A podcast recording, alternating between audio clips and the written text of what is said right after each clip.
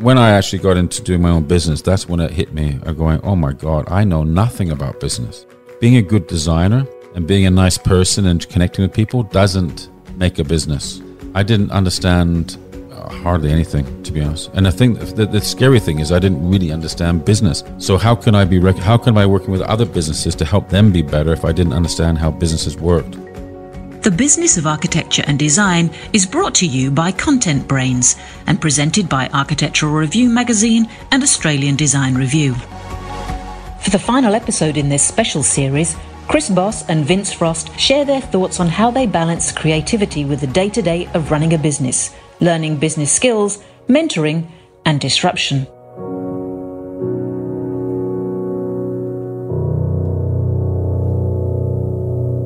How do you manage design time versus business time, Chris? As a designer, you bring a lot of passion to your project and to your work, and somehow there's a very fine line between between work and not work. But of course, when we talk about business time, like management time, accounting time, organization time, and so on, uh, in a, in practice, it can be a, a very large percentage.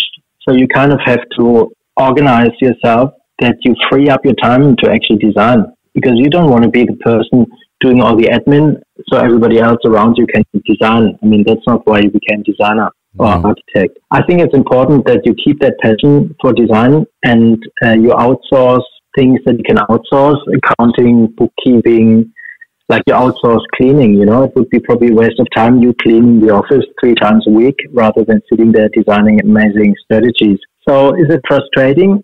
I'm I'm actually when I started the business, I was quite surprised how little I knew about business, mm, and that's too. maybe an interesting aspect to discuss. You know, yeah, as, a, as an architect, you learn about everything, but not about business. Mm. You don't learn about staff, you don't learn about taxes, you don't learn about business development, you don't learn about contracts, you almost learn nothing about any of these aspects, which later determine 90% of your success. Totally, you know, if totally you have agree. talent or not is great. You know, all the great architects around the world, are they good business people? Most of them probably not. Yeah. And, and that kind of, if you don't know about that, then you empower all the commercial practices, which are not great designers, but they're great in business. Mm. They host client functions.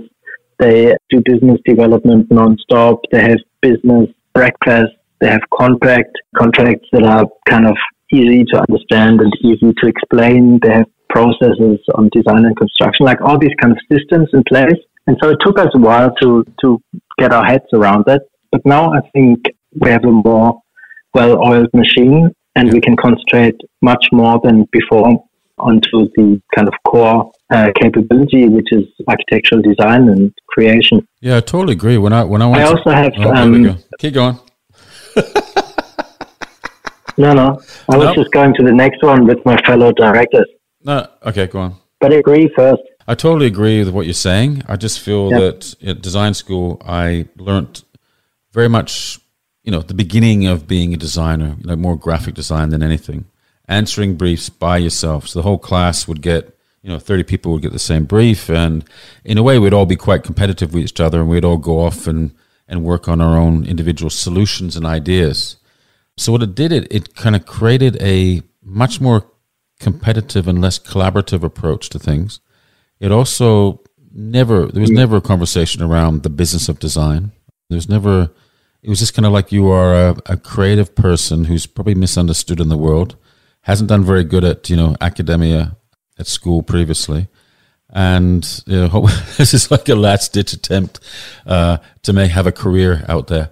But I, I kind of found that you know quite soon, uh, well, more so when when I actually got into doing my own business, that's when it hit me. I'm going, oh my god, I know nothing about business. You know, being a good designer and being a nice person and connecting with people doesn't make a business. And I didn't understand uh, hardly anything, to be honest. And I think the, the scary thing is I didn't really understand business. So how can I be how can I working with other businesses to help them be better if I didn't understand how businesses worked? So it took a long, long time, and what I realized that that kind of deficit of my learning and experience, I then started to reach out for trying to find some mentors or people who have done it before, people who were successful at business uh, in the design industry, and I started meeting with them and they might have been like 10 20 30 years older than me and and and quite established, and they helped me to understand uh, how to run a business and just kind of the basic principles. But having said that, that's still 27 years ago, and uh, the you know every day I find is is a learning. Every day I'm learning how to do the business better and uh, tweaking it and evolving it. And you know, like today, you know, in this situation today, it's uh, you're feeling incredibly vulnerable. So what are you going to do with this situation, this scenario, which is you know never heard of before, but also not sure how long it's going to last? How do you ensure that the business lasts through this? How do you, how do you evolve as an organization? What what what what are you seeing? What are you feeling? And how are your clients responding to the situation? How can you help them uh, to stay in business or to be more effective at business? So there's there's there's this this constant kind of like uh, evol- evolving as as an individual, but also as a business leader, but also as a business itself. Well, you also wrote this uh, book that is called Design Your Life, and that's kind of designing your life, but it's also about designing your business. So it's essentially about having a strategy and not let things just happen as they happen, yeah. but think about how they can happen and how you can positively shape that happening. That's exactly right. I mean, as an organization, I like to help individuals and organizations to be the best they can be. And it was like in 2013, I did a talk at the Apple store, and I was kind of like tired of keep talking about our work. And I was a bit kind of, you know, sometimes you go through a midlife crisis every couple of years.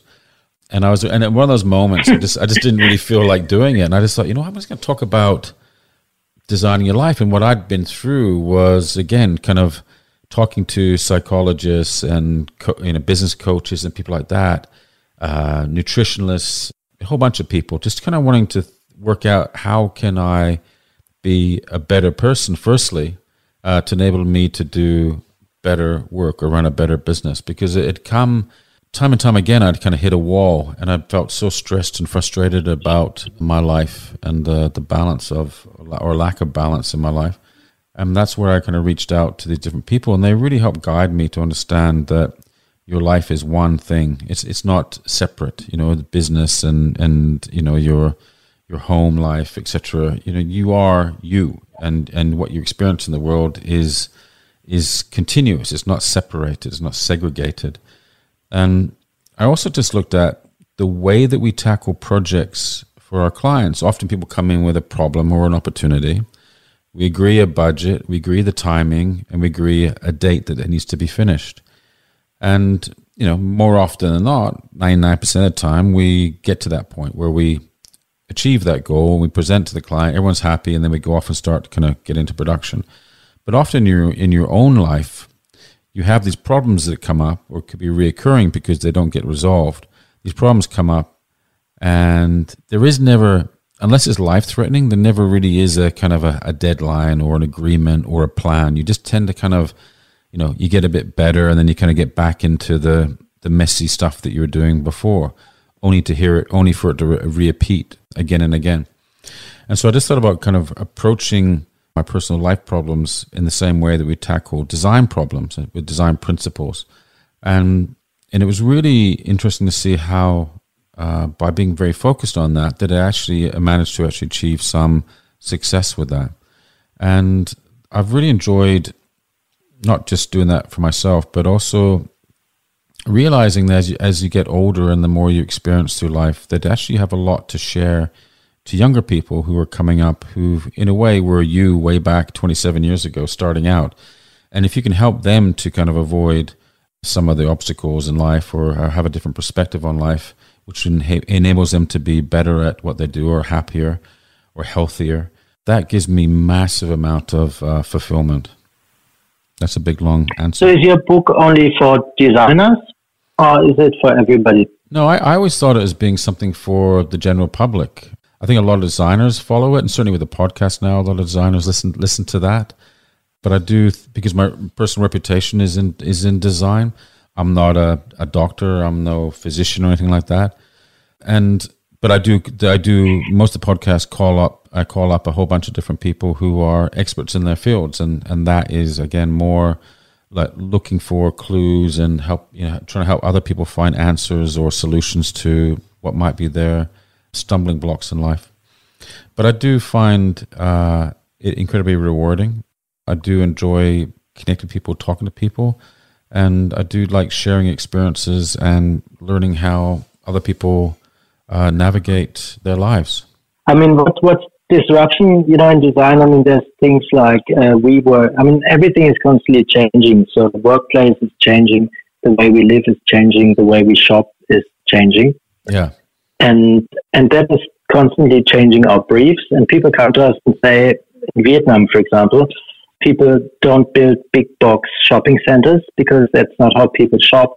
People go shopping in little alleys, in little shops, handicrafts, and, and you know, creative little things.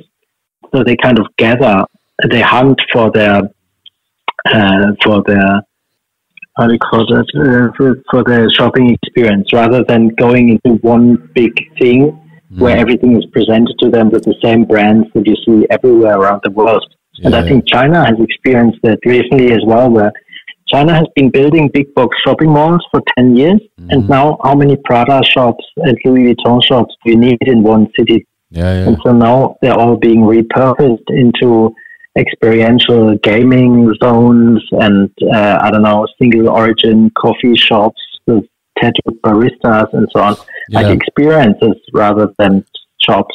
Well, and on that subject, people are referring them now to as life centers, not shopping centers, and and it's very much kind of the whole array of kind of things to do. You know, not just the cinema as an alternative to shopping or food, but as you say, games and other other kind of experiences as well.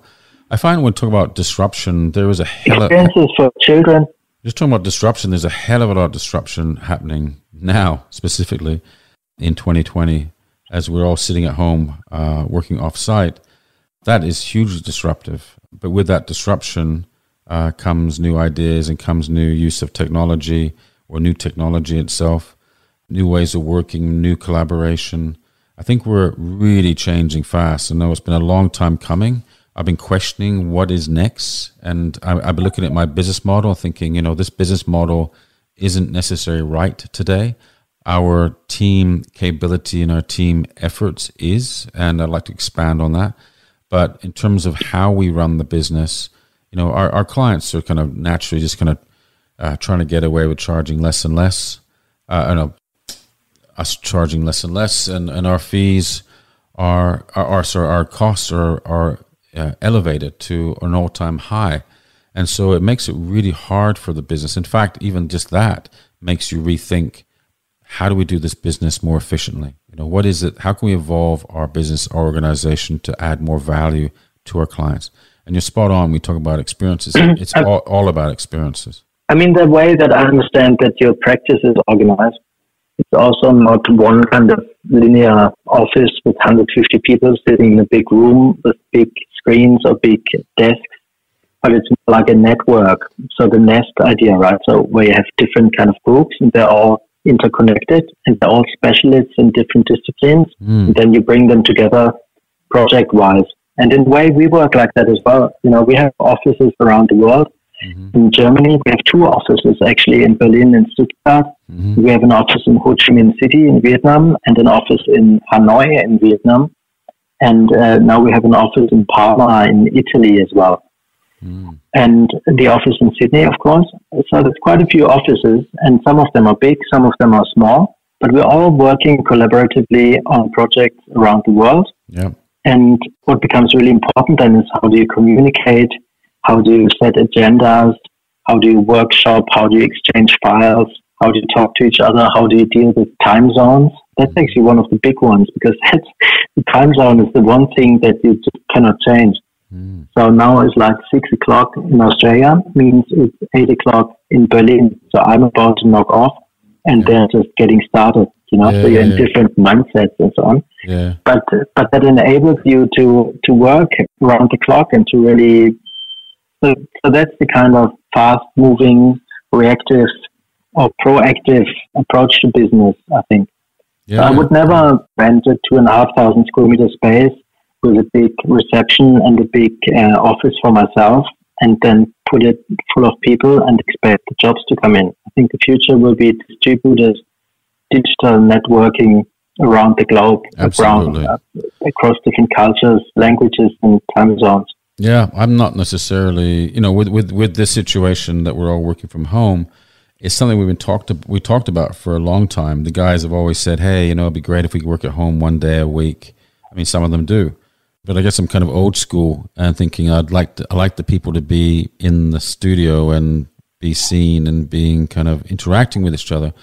I, there's nothing gives me more pleasure than seeing that, but I think in terms of the the future of the business, it might be that we are far more uh, remotely based than than in a physical a physical space, and that probably is is really cool because I mean, just looking at how we've just embraced technology just in a week, a lot of technology that we've been arming and ahhing about, we're just straight in and using it, and I find it actually far more effective, far more focused. I find the meetings more efficient. I find the communication clearer and for the majority of people, they're enjoying being at home, although you know scared about what you know the the situation.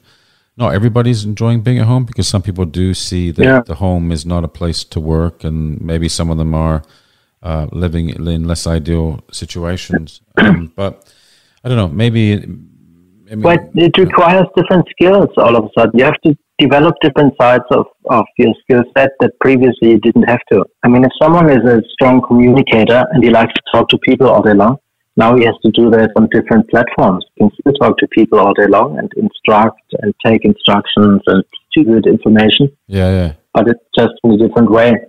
Yeah. Interestingly, the, the person in the office who would be the chatterbox all day long, talking about other people's weddings, would now be the person sitting on Facebook all day long looking at other people's weddings. so it's kind of the, the same personality, but a diff, different way of communication. No, a, a person, outlet. like I have one guy in particular in Hanoi, one, one person who is an absolute superstar. He's sitting there pretty much by himself with a small group of other people and he produces unbelievable stuff and he doesn't ask me questions. He doesn't need instructions. He just needs to know this is the deadline, this is the brief, and run. And he comes up with the best kind of output ever. You know, people are just different. Some people need more guidance than others. Yeah, yeah. But I think an office like mine and yours is all about having, you know, reflecting the diversity of personalities and, and genders and orientations and interests.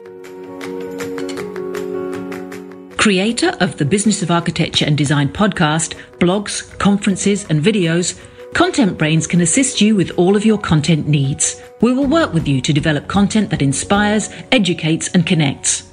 For more information, visit the episode notes in this podcast for a link to our website. I think it's something to be said for, you know, we've we've a lot of us have worked together for 17 years physically, as I said earlier. The people, everybody in the business, we spend a lot of time with physically the difference is so we, we really know each other pretty well, you know, versus if we were all to start today and we're all remote, it would be such a different relationship. It'd be such a different connection with the brand. You know, maybe you know, going forward is like you, you these people who you're working with remotely may not be they might be working remotely for other people as well at the same time. Do you know what I mean? It's like it's it's a very different cultural scenario. It's interesting, isn't it? I just got uh, called earlier about an internship. And I said, I'm not sure if this is a good time for an internship. You know, we're going to work from home for probably the next three months. Mm. And she said, the candidate doesn't care. He still wants to be interviewed. and I said, well, but I don't know him. You know, I've never met him, da, da, da, da. But I think it's an interesting test to see, can you actually have your first uh, online intern, you know, wherever he sits, he's in, I think, in Kensington, but he could be anywhere in the world. And he wants to do an internship with Lava. Yeah. What would that mean in the digital age? Mm. How often do we connect? What yeah. does he expect? What can he contribute? Yeah. How do I manage information? How do I share information with him? All those things. It's interesting. No, it's really interesting. Hey, Chris, tell me about your most memorable project and why it was so. I think yesterday I spoke about this project for the Moet Marquee. That was pretty memorable because it was such a lightweight, temporary project mm-hmm. with a low budget, low fee, but it was so transformative. Okay. Well, I think you, you did. We'll just we'll just for, we'll just cut, yeah. Let's just cut that out and let's just use the one we talked about uh, previously because yeah. that, that's a good example of that. Yeah, okay. because we spoke about it a lot, right? Yeah, yeah. yeah cool. Which architect? So what, what about yours? I mean, often the, the most memorable is not the biggest. It's sometimes the, the one that touches you most, isn't it? Yeah, it's really interesting. I was going to say my life or my business or my kids. I don't know. I don't have such a. I, I feel like often, what I often say is that the project we're working on now or the projects we're working on now are the ones that I think are the most special because they weren't hmm. there yesterday. They were they're, they're new today, and they we didn't know they were coming potentially, and they are. You get excited about the, the potential of a project and opportunity and the connection with the client and their organization or their customers and all that stuff. So I find I often say it's what we're working on now is is is what's most memorable uh, for me or most important. There's a you know there's a few projects over the years you've done and you feel right really you know maybe the the industries recognize that as a real standout, but for me it's just an, an evolution. It's just part of uh, an ongoing kind of quest to do good things.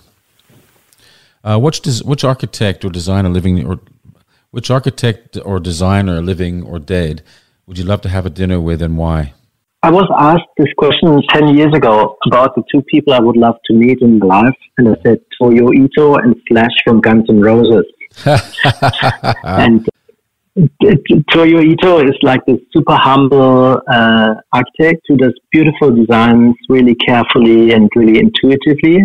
And I actually had dinner with him. He doesn't talk much, but uh, he's just a wonderful person to be around. Wow. And uh, Slash, uh, the guitarist of Guns N' Roses, I had the pleasure of meeting when he launched his uh, solo career in a club in Melbourne. And somehow, I think one of the lighting designers invited me kind of backstage. that was a pretty interesting experience from a completely different angle. Wow, that's cool. I think I it's it's amazing times where you can be very close to people that you admire through their podcasts, through their videos, through their live streaming, and so on. I think like 100 years ago, if you had tried to get close to Frank Lloyd Wright, there would have been only one way to join the practice. But yeah. now you can find out anything about any creative. That's and I actually true. spend a lot of time, I mean, rather than watching Netflix or something, I would watch interesting documentaries about people I admire, about their life, about their ideas, about their projects. There's, there's, a, there's a designer who I met recently in New York called Fabien Baron, who had designed, he was the art director of Italian Vogue, he'd done Interview Magazine, Arena out of London, he'd done, I think, French Vogue as well, he's French, but had been in New York for a very long time, and he's done all the major, you know, Calvin Klein, you know, the brand and the perfume bottles, and he's designed furniture. And I've always said that he was one of my heroes, and even though he's only you know, he might be like five years older than me. The guy is prolific and very kind of relatively low profile for being such an incredible talent. Kind of looked like to me that he's just really focused on the work and incredible quality and rigor and just a, a, beautiful eye on everything that he does. And I was reached out to him when I was in New York in November, uh, not last year, the year before, just hoping that I could see him and hopefully I could interview him on my podcast. And he he initially didn't respond to any of my emails, and then I kind of didn't give up, and I tried emailing his uh, reception, and I didn't hear back, and then. I kind of worked out someone who used to work for him as a junior designer, and I tried that approach, and I finally got a response. And it was really cool, just really cool to kind of go to his office sit down for an hour and have a chat about his work. And it was kind of funny. It's the first time I've kind of been a bit kind of starstruck with a designer, and it's probably a bit. some people probably think that's a bit pathetic, but I always just always held him in such high regard, and I still do to this day. And as I said, I just thought I was just uh, mesmerized by the the range of things that he's done, and the diversity, and just the the ongoing quality, which is the consistency of that is very impressive. Because often, I mean, some people say that designers or kind of designers that get to a certain level, they tend to have a 10 year window. But whereas someone like him, Fabien, has, has, has mm. managed to keep it going for his whole career. And it's interesting too that he started off in magazine design. And I, I, I kind of started off doing quite a bit of magazines as well. But it's interesting. He started off magazine design, but he ends up designing perfume bottles, designs furniture. I think he does interiors. He does directs films, photography. You know, it just shows to to me that you can evolve and grow as an individual and not just get stuck in one particular sector. Yeah, because he and how was he as a person? He was a bit cautious with me in the beginning. I, I could sense. It's funny. We have a very we have very similar glasses, and we both have bald heads. So it was a bit of a funny photograph and we are both wearing black t-shirts at the time, typical designer gear. But it was it was interesting because he, he his father was a editorial designer as well. My dad was a letterpress printer. Had worked on newspapers, so there's there's kind of similar stories, and uh, also we talked about how the technology's changed and how that's influenced uh, what we've done, what we do. He was just in the process of putting together his 400 page or 500 page uh, book on his you know recent book on his work with Phaidon, which I believe was launched end of last year, which is incredible. So uh, yeah, he's a very. It's always nice to meet someone that you respect and admire, and find out that they're just a real person.